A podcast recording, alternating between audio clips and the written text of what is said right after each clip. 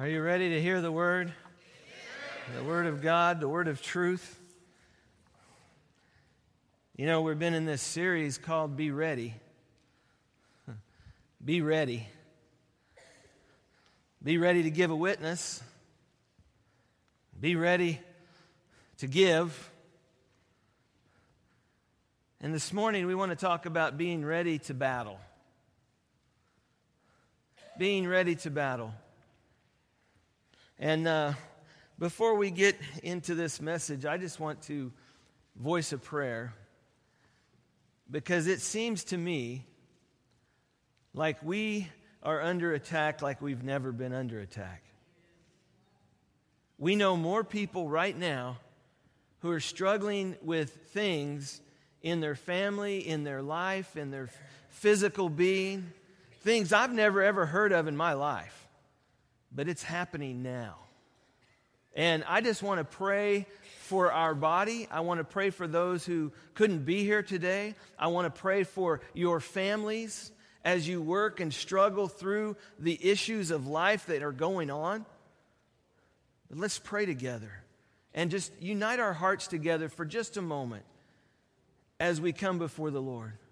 So, just with me, I'm going to pray, but you pray while I pray. And you pray for those needs that the Holy Spirit puts on your hearts. Loving Father, I thank you for this time. And Father, we gather ourselves in worship of you, praising you, Almighty God, for all that you do for us. Father, we recognize that some of our body is not here. We recognize that some couldn't make it this morning. Maybe they're in the hospital. Maybe they're in other places. Maybe they're at home. Maybe they've been recuperating from surgery. Maybe there's things that just kept them from being here. But God, it seems as the enemy has elevated his level of attack on the, the church. And so, Father, I pray that your Holy Spirit would guide us this morning. Father, that even in this place, that those that are, that are not here would be able to sense your presence with them. And Father, in this moment, in this hour, they would recognize the prayers of the saints, lifting them up. Father, we know, we know individuals who are in the hospital. We know individuals who are grieving. We know individuals who, who are homebound. We know individuals who are, who are um, uh, passing from this life.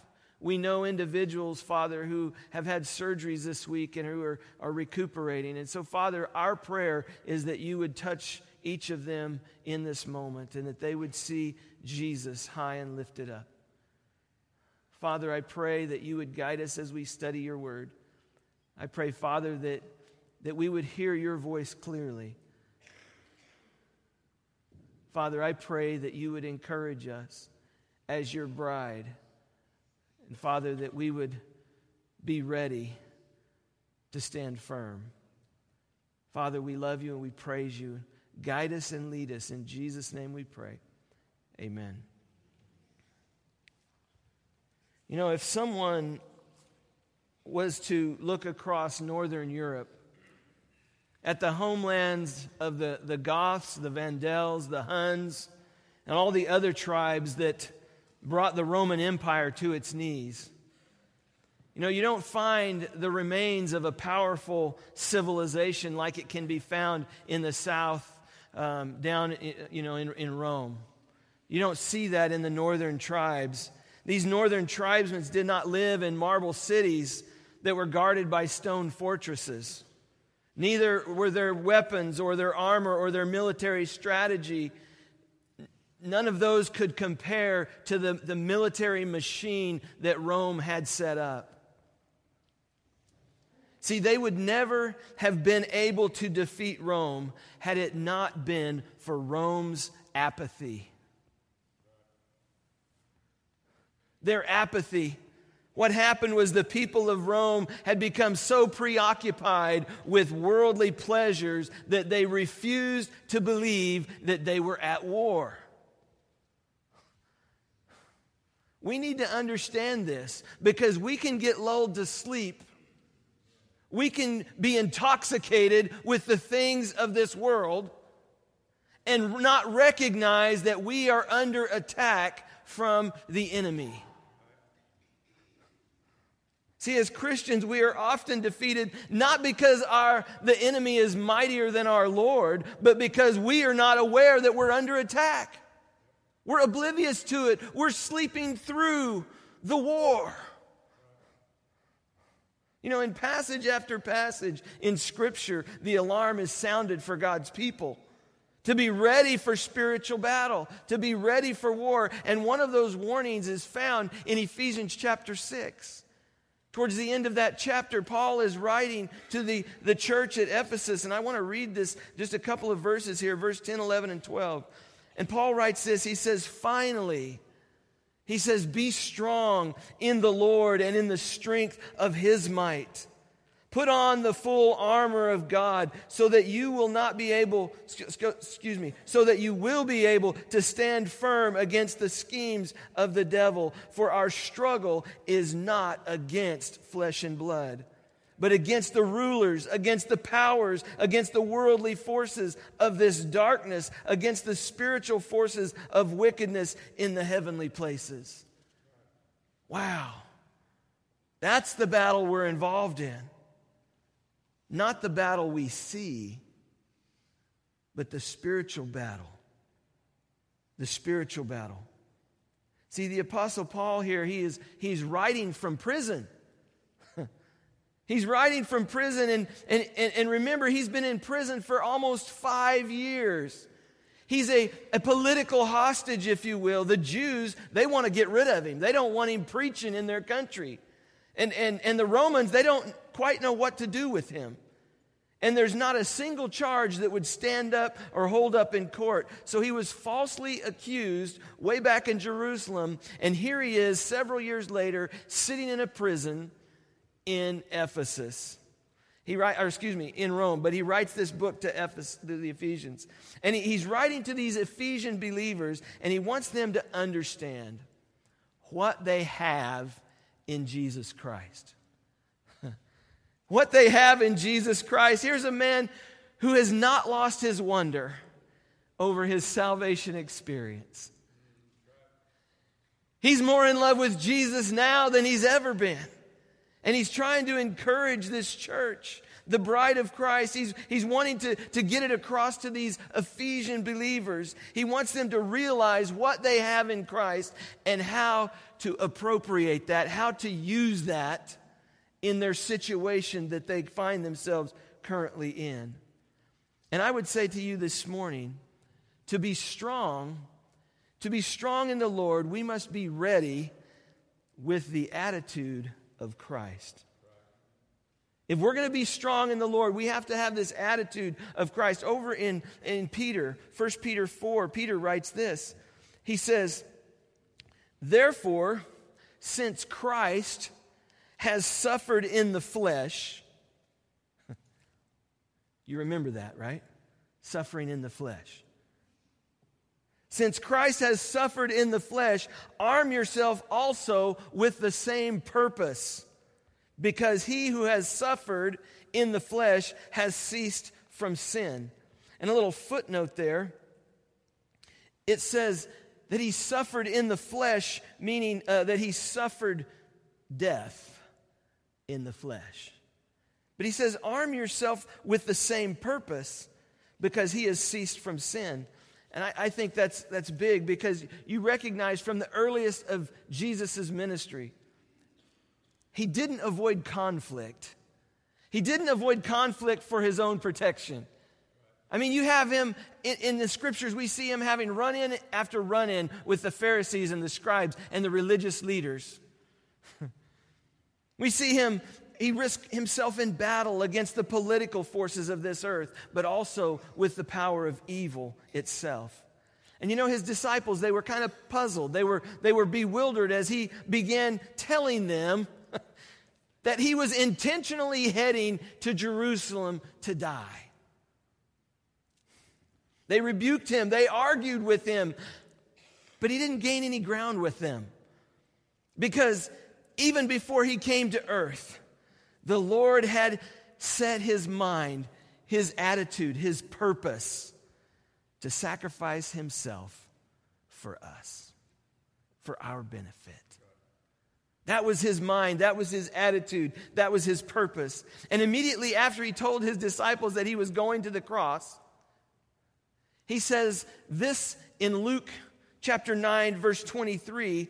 He, he called us to have that same attitude, that same mind, that same purpose that he has. He said, If anyone wishes to follow me, if anyone wishes to come after me, he must deny himself, take up his cross daily, and follow me. If anyone wishes to come after me, oh, we, we're called Christians. We're called Christians because we follow Jesus Christ. We need to understand this. We have to have the same attitude that Christ had, the same purpose, the same mind. So let me ask you do you share his mind of sacrifice? Are you willing to sacrifice? Are you willing to sacrifice so that your neighbor can know Jesus like you know Jesus?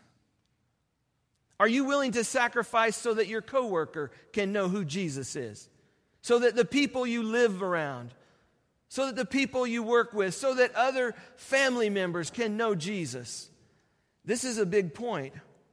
Because early in the, the, the days of, of World War II, much of Europe was swallowed up by the Third Reich, Hitler and the Third Reich. They were swallowed up without any resistance. The first countries Germany invaded were those who signed treaties of non aggression for neutrality in order to stay neutral. Those were the ones he swallowed up first. And in the battle that we're talking about this morning, you, my friend, cannot stay neutral. Because if you stay neutral, you will be swallowed up by the enemy. See, they lost their peace, they lost their freedom and their ways of life because they were not willing to go to war against aggression. Listen, our flesh is not willing to sacrifice. No, no. My flesh it wants to be comfortable. My flesh wants everything to be hunky dory. My flesh does not want conflict. My flesh, my flesh is lazy. My flesh does not want to fight. See, it never wants to get involved in spiritual war. See, we're often defeated because our flesh wants to surrender to the world. Our flesh brings out the white towel and says, I give in. You call the shots. I belong to you now. We've surrendered to the world. And we need to understand this. Because we might agree to teach a Sunday school class, let's say, but when it gets hard, we quit. We might start to go witness to somebody, but, but when the devil uses one of his favorite weapons like fear, then we back out and we never go. See, our old nature, our old nature inside cries, Peace, peace, while God's word lifts the trumpet blast for war. I mean, believer, believers today, sometimes, and I'm not making a political statement here, but sometimes, I'm not the judge, okay? I'm just saying, I watch the news, you watch the news. I'm making a comparison here. Sometimes believers remind me of Bowe Bergdahl. You know I'm talking you know I'm talking about? the fellow who was enlisted in the army that was on a post and he walked off his post, ended up with the Taliban, captured by the Taliban, imprisoned by the Taliban for five years. But you see, he walked off his post. Christians remind me of that because we walk off our post. We don't take our allegiance to our Lord and Savior as serious as we should. See, sometimes Satan doesn't even have to oppose us because he's already take, we're already taken captive by the things of this world, by this life. I mean, that's why Paul told Timothy in 2 Timothy 2, verse 4, he says, No soldier in active service entangles himself in the affairs of everyday life so that he may please the one who enlisted him as a soldier. That's your focus. Folks, we've been dropped behind enemy lines. I don't know if you know that. In this spiritual battle, we've been dropped behind enemy lines. If you surrender now, you're surrendering to the enemy. See, the temptation that we all face as soldiers of Christ is to fall in love with this world and we go AWOL absence without leave, we walk off our post and we leave it abandoned. Just think, just think of the huge potential every person here could have if we were abandoned to Christ in obedience. If we did what the general said to do. Folks, there are 70 Baptist churches in Bell County. There's a lot more churches than that in Bell County. But you would think we would have market share if we were all doing the battle that we're supposed to be doing. But we're kind of like ancient Rome. We've gotten apathetic about it and we really don't care. You know what? I'm comfortable. I got what I need. I don't care if we lose a little one here or there or uh, along the way. Folks, before long, there's not going to be a front to fight. You see, our attitude needs to be like Christ. We need to say, Lord, I want to do whatever you tell me to do. I just want to be filled with your spirit and controlled by your spirit. When was the last time you prayed to be controlled by the Holy Spirit of God? When was the last time you were obedient to the Holy Spirit of God? To say, Yes, Lord, whatever it is you want me to do, I will do that. Because you see, if we're not following His orders, we're either doing our own thing or we're following the orders of the enemy. See, we have the opportunity to make a huge impact. We need to realize that. The opportunity that we have to make an impact on our world. Yes, we're sending well water drilling rigs to Kenya and we're doing some things. But what I'm saying is we have the opportunity to do even more. What if we were all obedient in that? Think of the aura of influence that sits in this room. That wherever we go, we have the opportunity to carry the gospel. Nobody is persecuting you for witnessing for Christ. And because there's no pressure, we don't do it. It's somebody else's job. You know whose job it is? It's mine. That's what a lot of people think. It's the preacher's job. No, it's every one of our jobs.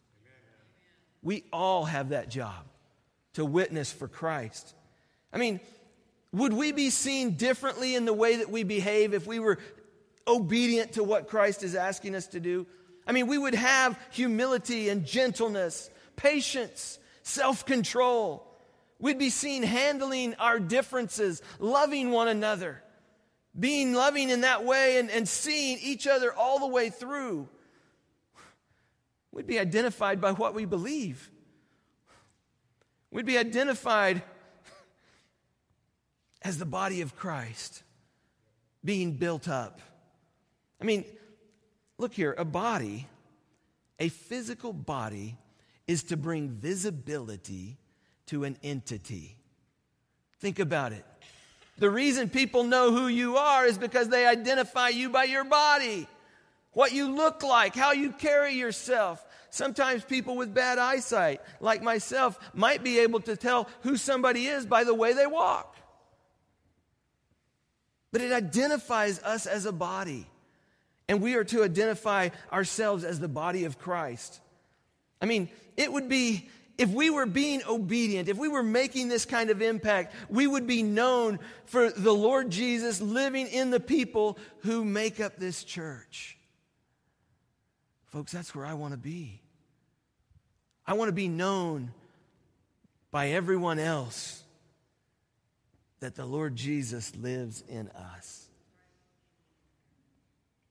I mean, isn't that the design that God created that we would be filled and fulfilled when everyone is strengthened in their inner person, being built up by the Spirit of God? See, these are days for victory, not defeat. We're getting closer to the end. These are days when the, the, the, marching cadence gets a little stronger. These are days when we, we begin to lift our head a little higher. These are days when we recognize that our King, Jesus, is going to return soon. Amen. It's not days to take a nap, it's not time to not care. It's time to polish your brass and get in line and be ready to count for the King. You see, we have to be ready with the authority of Christ. I think we understand what authority is. We have to be ready with the authority of Christ. I mean, Satan wants to defeat you. Satan is not your friend. He wants to defeat you, and he uses his deception. Let me give you a couple of ways he uses deception in our lives. See, he deceives us by lying to us about the consequences of our sin.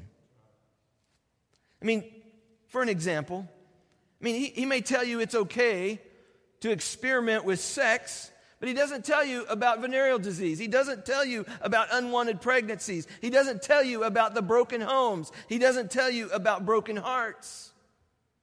All he says is live for the moment, live for right now.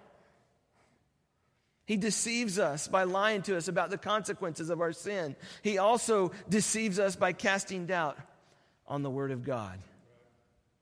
I mean, he, he will tell you that the truth is a lie.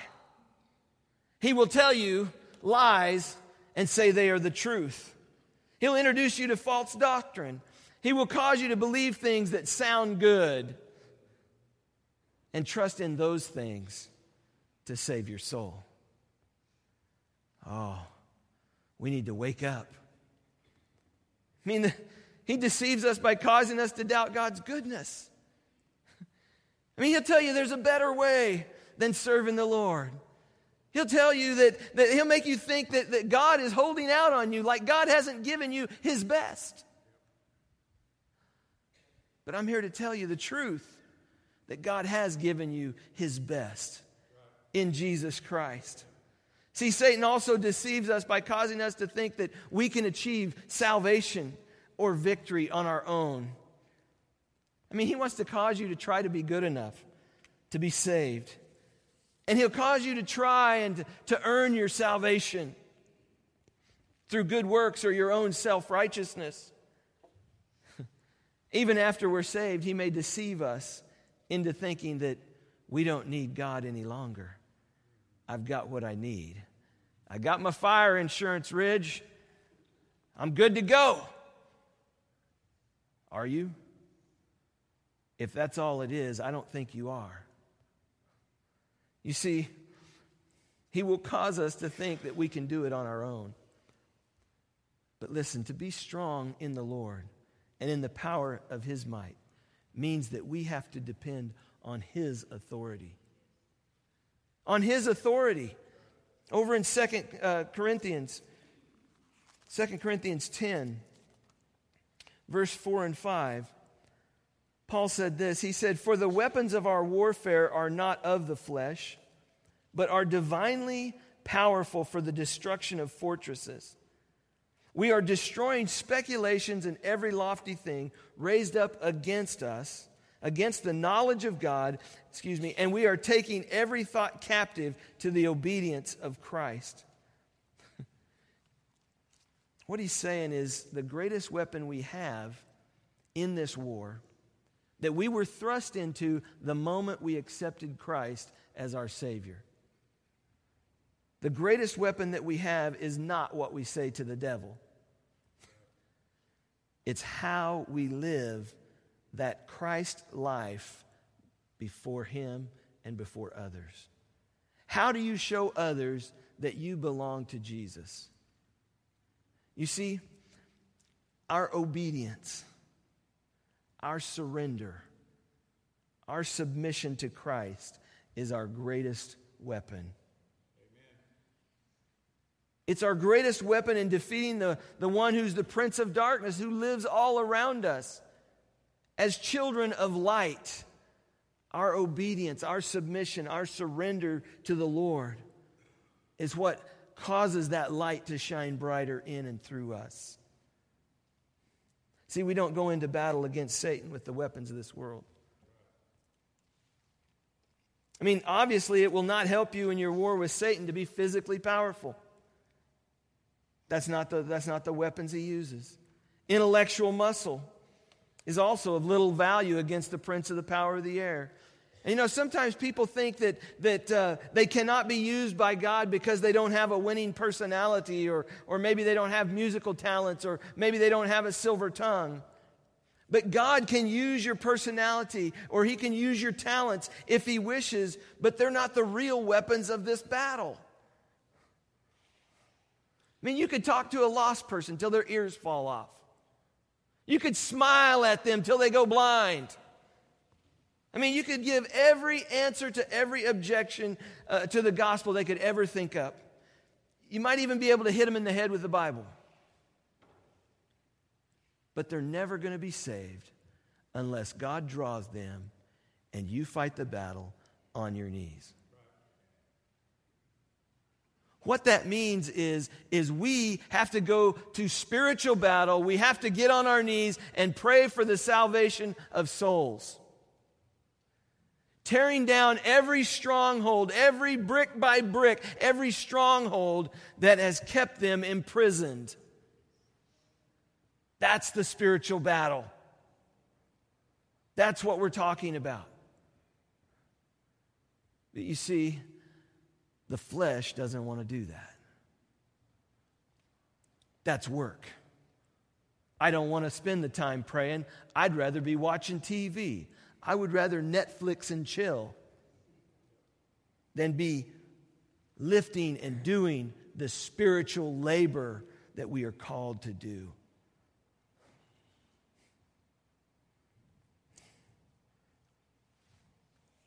I mean, the key to claiming the authority of Christ in our lives is to submit to it ourselves. You know, we're told a, a story in Acts 19 about Paul, and he goes into, um, he was at Ephesus with a group of uh, seven um, exorcists. They were there to cast out demons and uh, they noticed the authority that Paul wielded in the name of Jesus. And so they were so impressed, they wanted to try it for themselves. And so they went into this house of this man that was possessed by an evil spirit. And they were trying to, to cast out this evil spirit, all seven of them.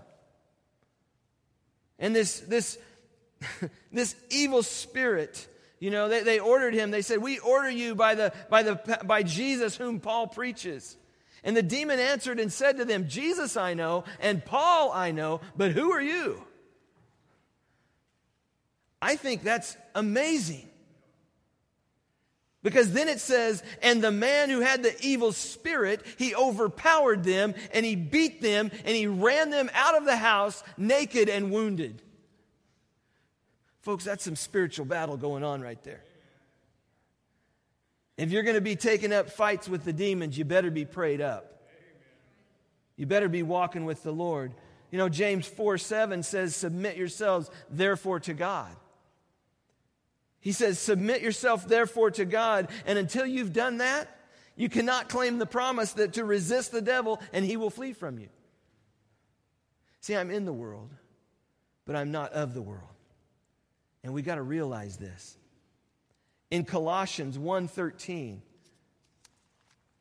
it says, For he, Jesus, rescued us, delivered us from the domain of darkness, from the authority of darkness, and transferred us to the kingdom of his beloved Son.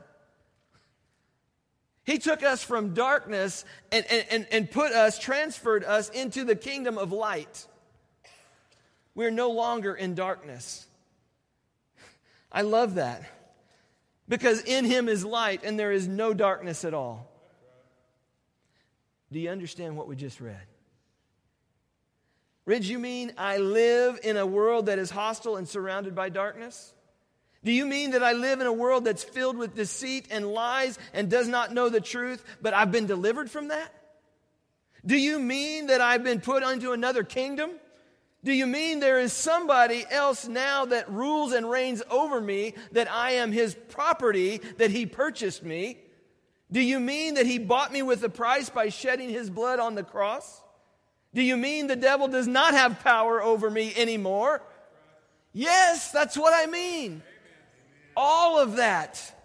And when will we wake up and understand that? That the devil has no power over you, that you do not give him. I mean, we're saints. Some of us say, well, I'm just a sinner. No, we're saints. What does it mean to be a saint? It means that we're in a class all by ourselves. We're set apart. Wait a minute. Do you mean among human beings in this world, controlled by the darkness of the world, infested by his lies and deceit, we are in a class all by ourselves because we've been taken out of his domain and made light? Do you mean that God has saved our minds? Do you mean that He's given us the ability to think the right way? Do you mean that God has taken us who was upside down and has turned us upright? That's exactly right. And if you don't understand that, then the spiritual battle will always be a struggle for you. Hear what I'm saying. You need to know who you are. You need to know who you are. You need to know whose you are. And you need to know what his, how it has happened to you. And you need to know what Jesus Christ has done in your life. Well, I walked the aisle when I was seven and I gave my life to Jesus Christ. It is so much more than that. He died on the cross so that you could be made whole, so that your sins could be forgiven you, so that death and, and, and the enemy and the grave would have no power over you. So be ready. Be ready with the armor of God.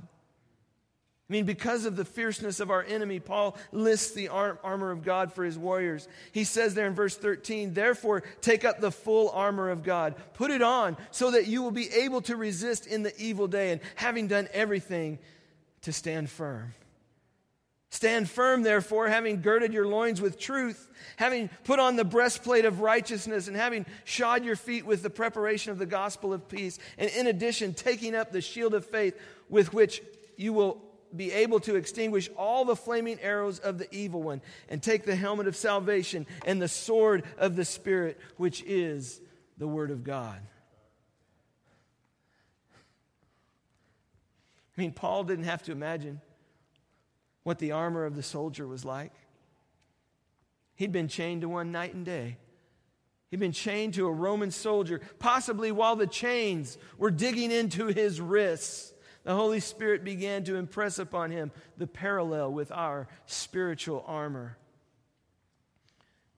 I'm almost done. He says, first put on the belt of truth. Oh, hear me now. The belt of truth is necessary to hold the rest of the armor together. And all the other armor of God depends on you arming yourself with truthfulness. I mean, the belt was also used to, to hold the soldier's weapon and his canteen. And you will find yourself without a weapon and you will find yourself without provisions to endure if you don't have the belt of truth around you. The soldier was also protected from mortality with the breastplate and the helmet. The defense against eternal death is the breastplate of Christ's righteousness. Not your righteousness, not my righteousness, but his righteousness. And the helmet of salvation. I mean, if you're going to go to war, you need a helmet on. If you're trying to go to war on your own righteousness, you need to understand it won't save you. It will not save you. See, the sounds of war grow louder every day as the enemy realizes his time is short. A soldier kept his shoes on uh, uh, by his cot, ready to march at a moment's notice. And the lacing of the boots is the preparation of the gospel. Are you ready? Are you ready for battle? Are you ready to present the gospel at a moment's notice? But additionally, he would take the shield of faith. I mean, when Satan fires his flaming arrows of lust at you, you can quench it with the faith in God to satisfy your heart.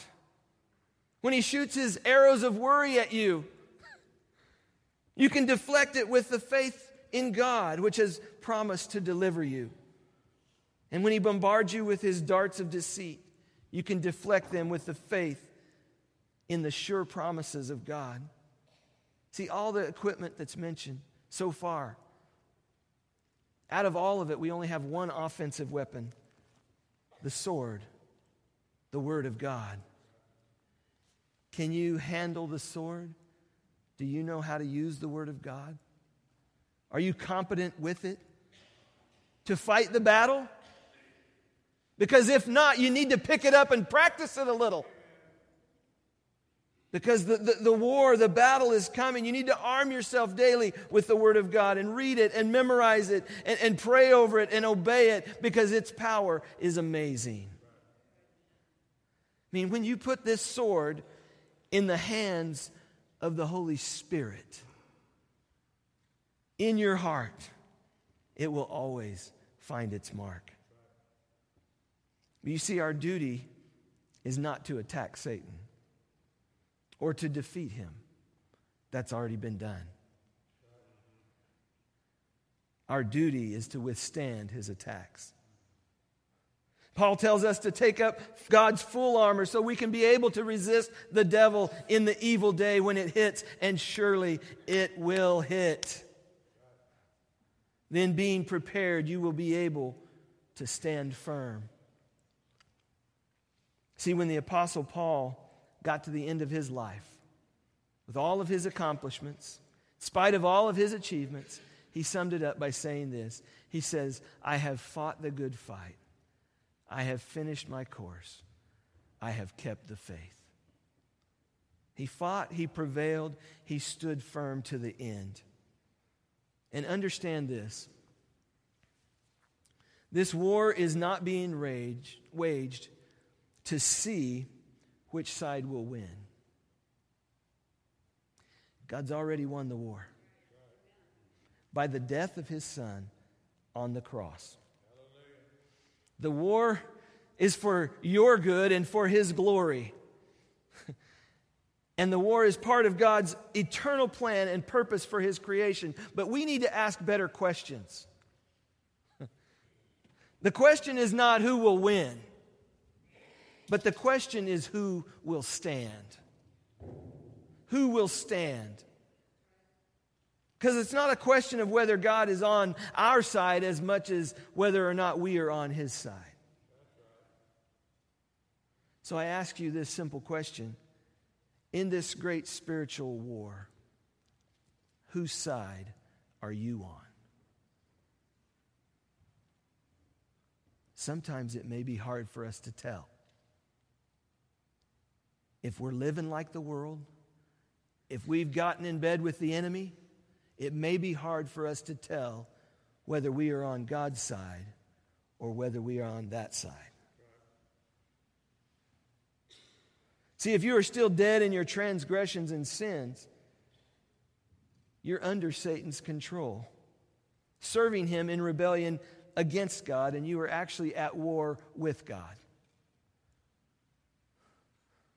If, however, by faith in Christ you acknowledge your sin, you trust the victory which Jesus has already won on the cross, and you're going to be saved, in which case you are waging war for God. And how big that difference is between being at war with God and being at war for God.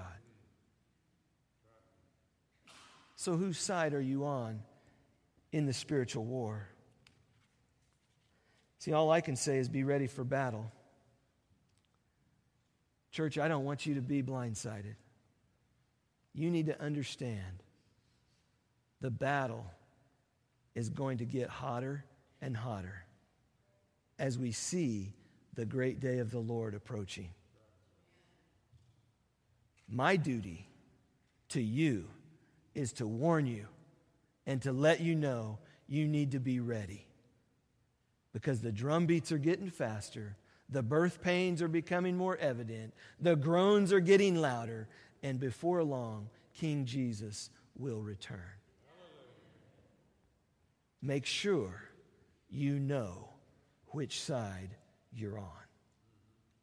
Let's pray together. Loving Father, I thank you for your word. Father, your word is challenging to us.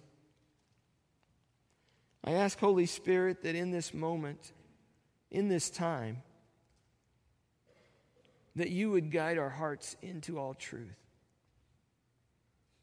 Father, that if there is someone here that does not have a personal relationship with your Son Jesus, Father, that today they would come to know you in a personal way through your Son, Jesus Christ.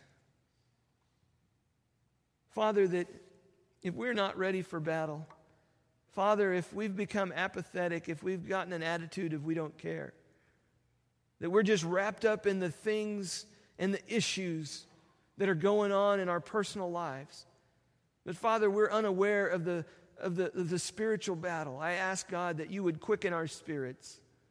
Father, that we would, I just ask, Holy Spirit, that you would show us the spiritual battle everywhere we go. God, that we would be able to see the battle that is waxing hot all around us.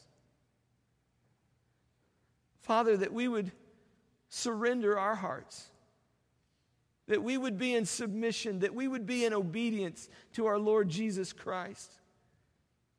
Father, that we would, we would be on your side, God. That we would not dabble with the world any longer. But Father, that we would get squarely in line with you and your word and your kingdom. And Father, that we would remove all doubt. Father, that our brothers and sisters, that even the world around us would be able to know they belong to you. Father, I pray that you would bring about a great repentance on the church, your bride. Father, that you would wash us clean. Father, that we would no longer be living for ourselves and for our flesh, but Father, that we would be living for you, for your spirit, for our King Jesus. Lord, I pray that you would that we would be done with fear Father, that we would fear you more than we fear man. Father, that we would be on fire for you.